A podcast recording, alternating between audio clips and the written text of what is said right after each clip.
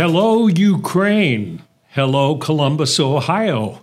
Those are just a couple of places where people listen or watch Odyssey House journals. And we thank you for thank you for making us one of the most listened to and watched podcasts dealing with addiction and recovery.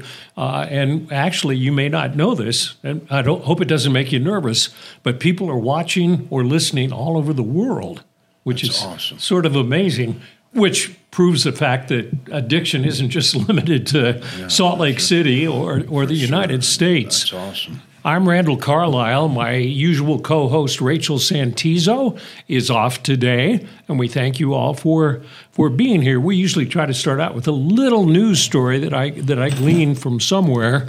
And uh, this, I, I found this interesting because I hear a lot of, uh, a lot of people coming into Odyssey House admissions say that they are using gabapentin. Did you ever use gabapentin? I was prescribed gabapentin, and uh, before before it became uh, before they really diagnosed it or, or found out that people were getting addicted to it for, Right. for nerve damage in my back, and Yeah. then they yeah then it became this was years and years ago, but yeah that's that's one that's being The- abused now for The- sure. Exactly. And the news story says the number of overdoses linked to the prescription medication gabapentin used to treat nerve pain and seizures is on the rise. And uh, in, when was it? Uh, in From 2019 to 2020, one in 10 overdose deaths involved gabapentin. Wow, I didn't know that. Uh, and a lot of people come in, and I think in the old days that was one of the acceptable medications when people came into Odyssey House. Anyway, my guest, and I'm happy to have him, is a gentleman named Todd Hall. Todd, welcome. Thank you. Uh, part of the, I think one of the reasons people watch or listen to this podcast is that we talk to people who have dealt with the demon addiction and and have come through and people like hearing the stories because it's not a one and done kind of thing where you go to prison and you're cured or you go to a treatment center and you're cured. You're never cured of addiction. It's a lifelong disease that you got to deal with. So maybe maybe just share your story a little for us and I, I hear it's a pretty wild one It's a it's a pretty wild one. I don't know if, if I should tell it to you in reverse or t- from the start or whichever Uh, way you want to go It it it, it is an it is uh, something I deal with every day now, um, and it took me a long time to figure that out. Uh, uh, six weeks, seven weeks ago, I had open heart surgery. I'd show you the scar, but it's probably not appropriate. But they cut me. can we they- zoom into a scar They cut me open. I saw the scar. Yeah, I I showed. you I showed you. And uh, in the past year, that that was just my recent, most recent blessing. I'm still alive. I shouldn't still be Are you really? right? I'm still alive, if Randall. you weren't i'll tell you this would be a hell of a podcast Yeah, I shouldn't still be Somebody alive. back from the dead Uh, three months prior to that, I, I ended my chemotherapy treatments for non-Hodgkin's lymphoma. I was diagnosed last year um, in July.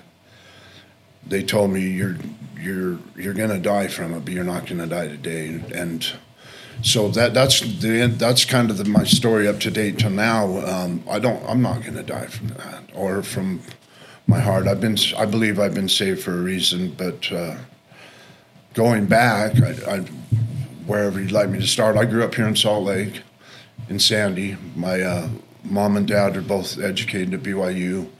I had an awesome childhood. I had every everything. I was spoiled. My mom spoiled me. The only thing really not going for me is I had red hair and freckles and glasses. and that wasn't going for But you that way, well, you you could imagine in in school I started to get teased, and, and that's where the the bullying and stuff came in later in life, in my like middle school and whatnot. But uh, so I I grew up with ev- everything, you know. Mom and dad, we were upper middle class. That was when Sandy was just starting to grow up, Right. on 20, 30s there. considered a pretty wealthy suburb. Yeah, upper middle class Yeah. or whatever you want to call. it. I didn't know that as a child, but I just knew, I knew, and know now. You know, I, I had a good life and uh, and uh, everything afforded to me. So, uh, Dad, we ended up moving up to Canada, um, southern Alberta. My dad's family's from there, he took over. We took over my grandpa's farm. He had hurt himself, and so total culture shock. A, A. Exactly. Yeah. A Good day, A. good day, A. And uh, yeah, so I'm here. I am ten years ten years old.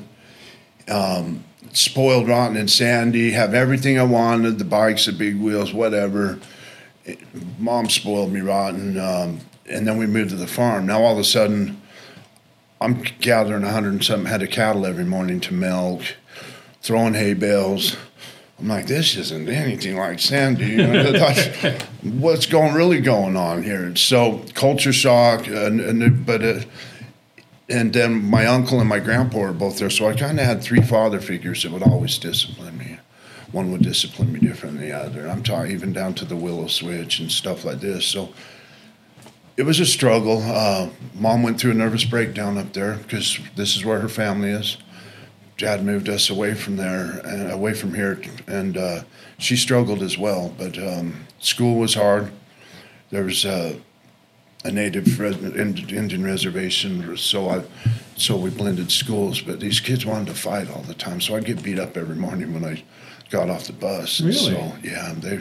Even though you're a big guy. Yeah, I was- I wasn't. I was just starting to grow then, but I mean, there was uh three or four at a time, and, and they were in a boxing club up there, and they were taught how to box. And so basically, I mean, I'm.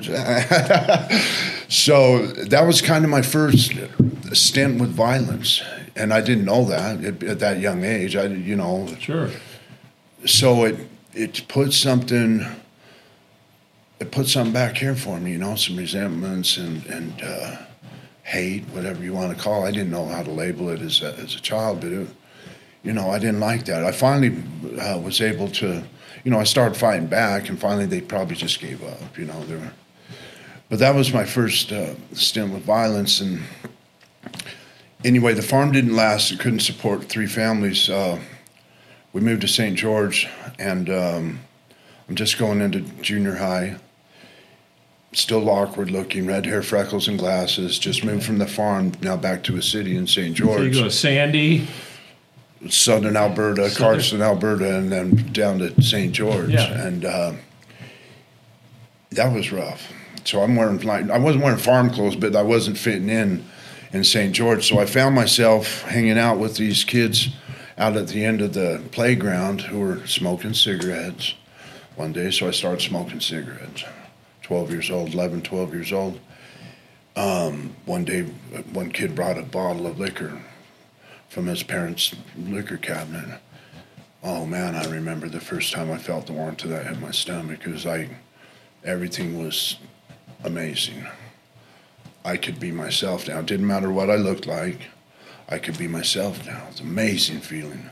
I had that same experience at about your age. I was Yeah. uncomfortable around other kids, especially girls. And, Especially. and I got high drinking. Yeah. And, I, and it was like, all of a sudden, everything's okay. Superman. Yeah.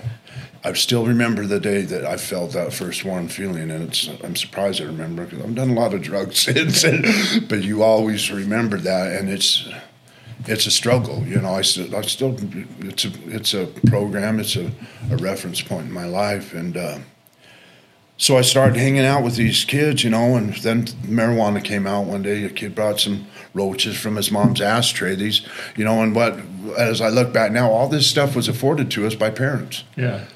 I won't call them irresponsible, but you, you know, an ashtray full of roaches, and what's a, what's a twelve year old kid going to do? So, this is how I was introduced, you know, to alcohol and marijuana, and uh, there was a young man, a friend of mine. He was fourteen years old. He was two years older than me, and his sister gave him the wild idea that if we stole cars. And brought him to Las Vegas, where she lived. They would pay us five hundred dollars a car Which would I'm- buy a lot of booze and pot. which would buy a ton of it. So I'm 12 years old. I'm going. I'm getting pretty big. This kid was way bigger than me. 14. He could have been a lineman for the Cowboys, my Wow. favorite team. But so I'm all of. I'm excited. Wait a minute. this. Cowboys are your favorite team. We're going to stop the pod- podcast and you, you've got to leave. Yeah, it's awesome. I love that. Yeah, we're struggling, Randall. So I don't know your team, but we're struggling. So especially the, looking forward to this year. But so we get this harebrained idea, and at 12 years old, we go from Green Valley to Bloomington Hills to St. George and accumulate 13 counts of grand auto theft at 12 years old. Jeez. And we end up on the way to Vegas with a bottle of liquor, a carton of cigarettes on the dash, and an AR 15 in the back of his dad's, of his parents. I grew up hunting. My grandpa taught me how to hunt stuff. I didn't know why we had a, a we didn't need a rifle, but we were shooting and drunk and and uh, we ended up the, the, cigarettes caused the window to fog up. It was wintertime. Not not bad, but it was cold. The one window fogged up and he flipped three 360s in the middle of I-15 and ended up in a borrow pit. Well, lo and behold, there was a Nevada Ranger behind us. Ooh. He comes over, he makes sure we're all right. He gets us out, and and uh, you know, we're we're like, whoa, it's scared. You know, I'm scared. But then we hear over his radio that the vehicle we're in just got called in stolen out of St. George, Utah, an APB. So he slams both of us on the hood of the vehicle, and I literally, I think I started crying.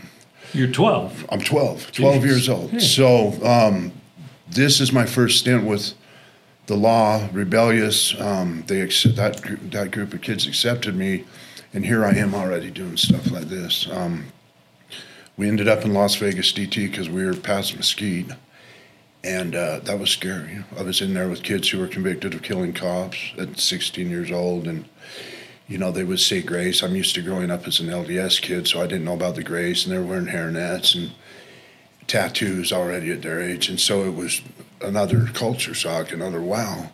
Somewhere in all that, Randall, I found it exciting.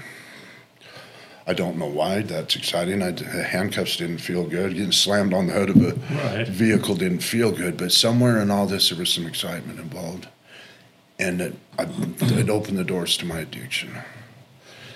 Um, How did your addiction progress from there? it stayed. Uh, I went to my my. They were going to give the state was going to give me away. They were taking me away from my parents. This, this kid's twelve years old. He's stealing cars. Just you guys aren't good parents type thing. They took right. me to court. I ended up getting like fifteen hundred work hours for that. A lot of work hours. Um, my grandpa from Fairview, Utah. Uh, his name's Curly. Stepped. He came down to court. and He stepped in. and He said, "I'll take the boy. I'll I'll raise him." And uh, I went with him and he made me do all his work hours to the point where I would dig holes and fill them back in if there wasn't anything to do. Very, my grandpa was a very honest and integral man and uh, firm, you know. And so I started going to school there in Sanpete County, uh, doing little things, smoking still cigarettes, and and uh, Grandpa had. I came home one time and Grandpa smelled smoke on me. I didn't know about his past. He had some drinking and cigarettes in his past too, but he was now, you know, a high member in the church and stuff. And he smelled the cigarettes and he said, "You've been smoking." I'm like, I haven't been smoking. I, I haven't been smoking. That was somebody at school that rubbed off yeah, on me. Right. And uh, my grandpa started coming to school every day to the high school with me for eight hours and sat in the auditorium or the or the where they ate lunch hung out with all the cheerleaders and all the jocks. Why? So I couldn't leave and go smoke.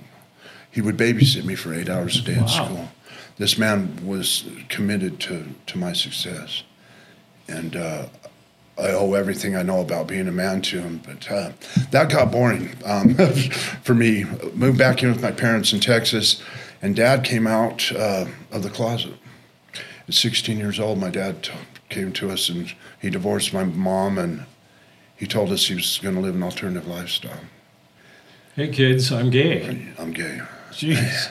so at 16 years old, I'm just learning how to be a man, and I didn't, I didn't know how to handle that. I didn't, uh, I didn't handle it well. I hated him for a long time. I, I did. He took, he took care of us. Still, he paid his child support, alimony. He was supportive, but I didn't understand the whole homosexual sure. thing. Sure. He was just, it was just coming, you know, part of the march back then you know, this this was just coming anew. Pretty controversial back in that de- day. Definitely, yeah. definitely. And so it took a long time. I started acting on um, promiscuous behaviors, um, sexual behaviors with women because I was going to prove girls at that time. I'm not. I gay. was going to prove I'm not gay. yeah. yeah. And so um, with those behaviors, I met a girl and we, and we started having children this is where my wife came in. We would eventually get married, and uh, at what age? I was in my early 20, Oh, okay. 19, 20, Okay. early 20s. Um, anyway, thing, I was still smoking pot, drinking. Her family were Latino, they're um, Spanish descent, and they like to drink. And to fit in, I did that, you know, and I was drinking all the time.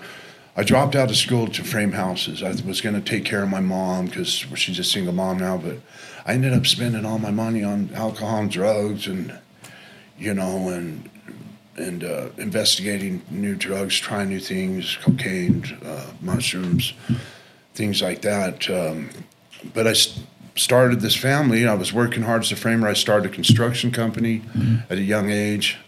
I framed probably over 400 homes in this valley. Yeah, so I was proud of that. I was good at it. Making good money, Yeah, too. making real good money, and uh, and uh, had a couple daughters by then. And one day, uh, a friend of mine introduced me to crank, which is an amphetamine, and then meth came into my life. I tried meth, and it ruined me. Right, uh, it it uh, hijacked the pleasure center of my mind and took me. Um, like so many people can testify to, I lost a construction company. I walked away from my family. I went to prison. I was charged with attempt to manufacture. I couldn't afford the meth; it was expensive. So I just so I found guys at that time that were manufacturing. This was a big theme back in the late '90s Right. and early 2000s in Salt Lake, if you remember. And they were they were busting like six meth labs a day or something Right. there. Well, I was part of that nonsense, and um, they sent me to prison. And um, I did t- like 21, 23 months the first time in prison. I was away from my children. My wife would write me every day, but I, lo and behold, I didn't know she had moved on, you know. And and uh, I would get out on, I got out on parole, and there was so much resentment and guilt for walking away from my family and my children that I went right back to using. It's the only thing I knew to take away that pain, you know, to, to silence this baggage and wreckage of my past. I didn't last, I think the, my first parole was a few weeks after being locked up for 21 months. So this, this would go on. So you went back to I prison. went back to prison. Um, second time around, uh, I got a call over the button one day. It was very cold the way they did it, and they said, Hull, you need to call home. Someone died. I didn't have a phone call because I was on entry level. I was stuck in my cell for 23 and a half hours a day.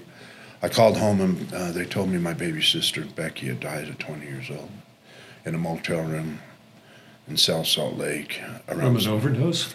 It was she. She had shot meth intravenously, and it's her heart had stopped from what's called, I believe, cardiomyopathy or something. Her aortas had hardened, Okay. so she couldn't handle it. And uh, seven of my friends were there, so-called friends, people I knew in, in the drug world. Um, they cleaned up around her and left her in the motel room and called from the 7-Eleven. So this is, it was hard for me.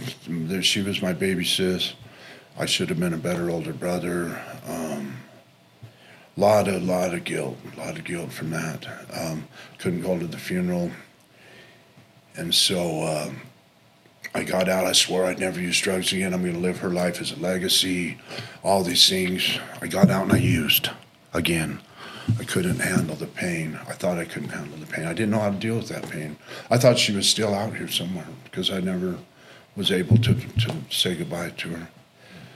I went back to state prison again and uh, finally terminated, but I still wasn't right. I still, I had all this stuff behind me that was creeping over the top of me, destroying me, and uh, and I was letting it destroy. I didn't know a way out.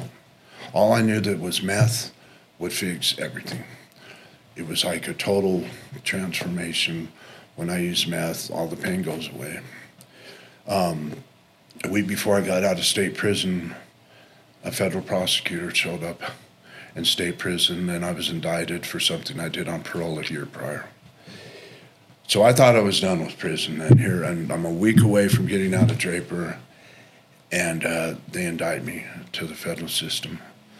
Back to jail I go. Um, I'm in Davis County, and I get that I get that call over the button again that someone's died in my family, and. Uh, cold again. And I call home, and they told me my 16 year old daughter had committed suicide. Ooh. And so now, yeah, you, I mean, you can already know. I've already got all this. I can't hold any more stuff. Red like Yeah, this is hurting. You know, this is this is too much. You know, being the poor father I was, a poor example, all this guilt. I really didn't want to live past that point. I didn't. There's no way I could kill myself in that jail. There's nowhere to hang myself. on. I mean, I literally was contemplating suicide. That's how bad it was, and uh, I ended up going through the the federal system two more times. I just couldn't get it right. I just could not stay away from the meth and the drugs and the lifestyle and crimes. I started committing crimes to feed my habit. You know, I'm, all crimes are horrible. I look at now. and I don't even speed anymore, Randall. I don't. I don't drive past the speed limit to, Yeah, to this well, day. After all, you. after all I've been through. Um, so I couldn't get off parole. I couldn't get, you know, they terminated me to stay. The feds finally terminated me. Judge Winder, my sentencing judge in, in, in Salt Lake, says, You're ungovernable. We can't do anything. We, we give up. And they finally terminated me.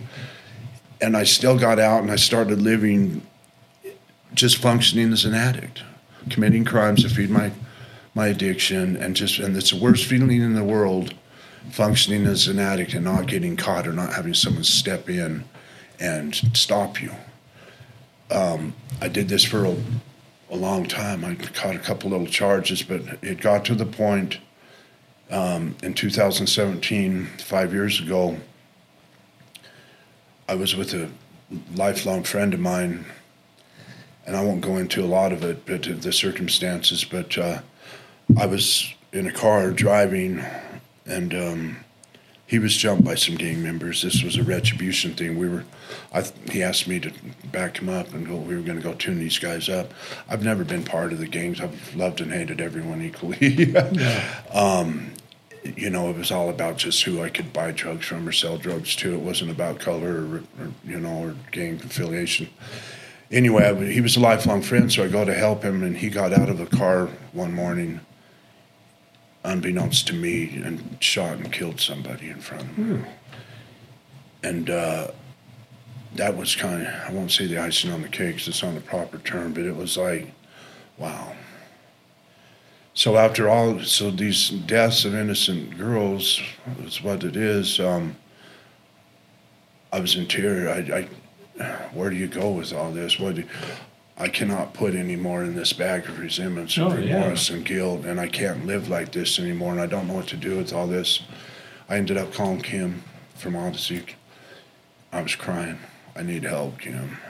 She had had a long, lot of sobriety by the, you know, this five years ago. And Kim and I actually known each other from years ago. We, she was on the when she was on the other side. We lived in the same Midvale town, and and we did a lot of things together. So I looked up to her, and I called her, and, and I said, uh, "I need help." Now, she said, "Well, come come into Mill Creek."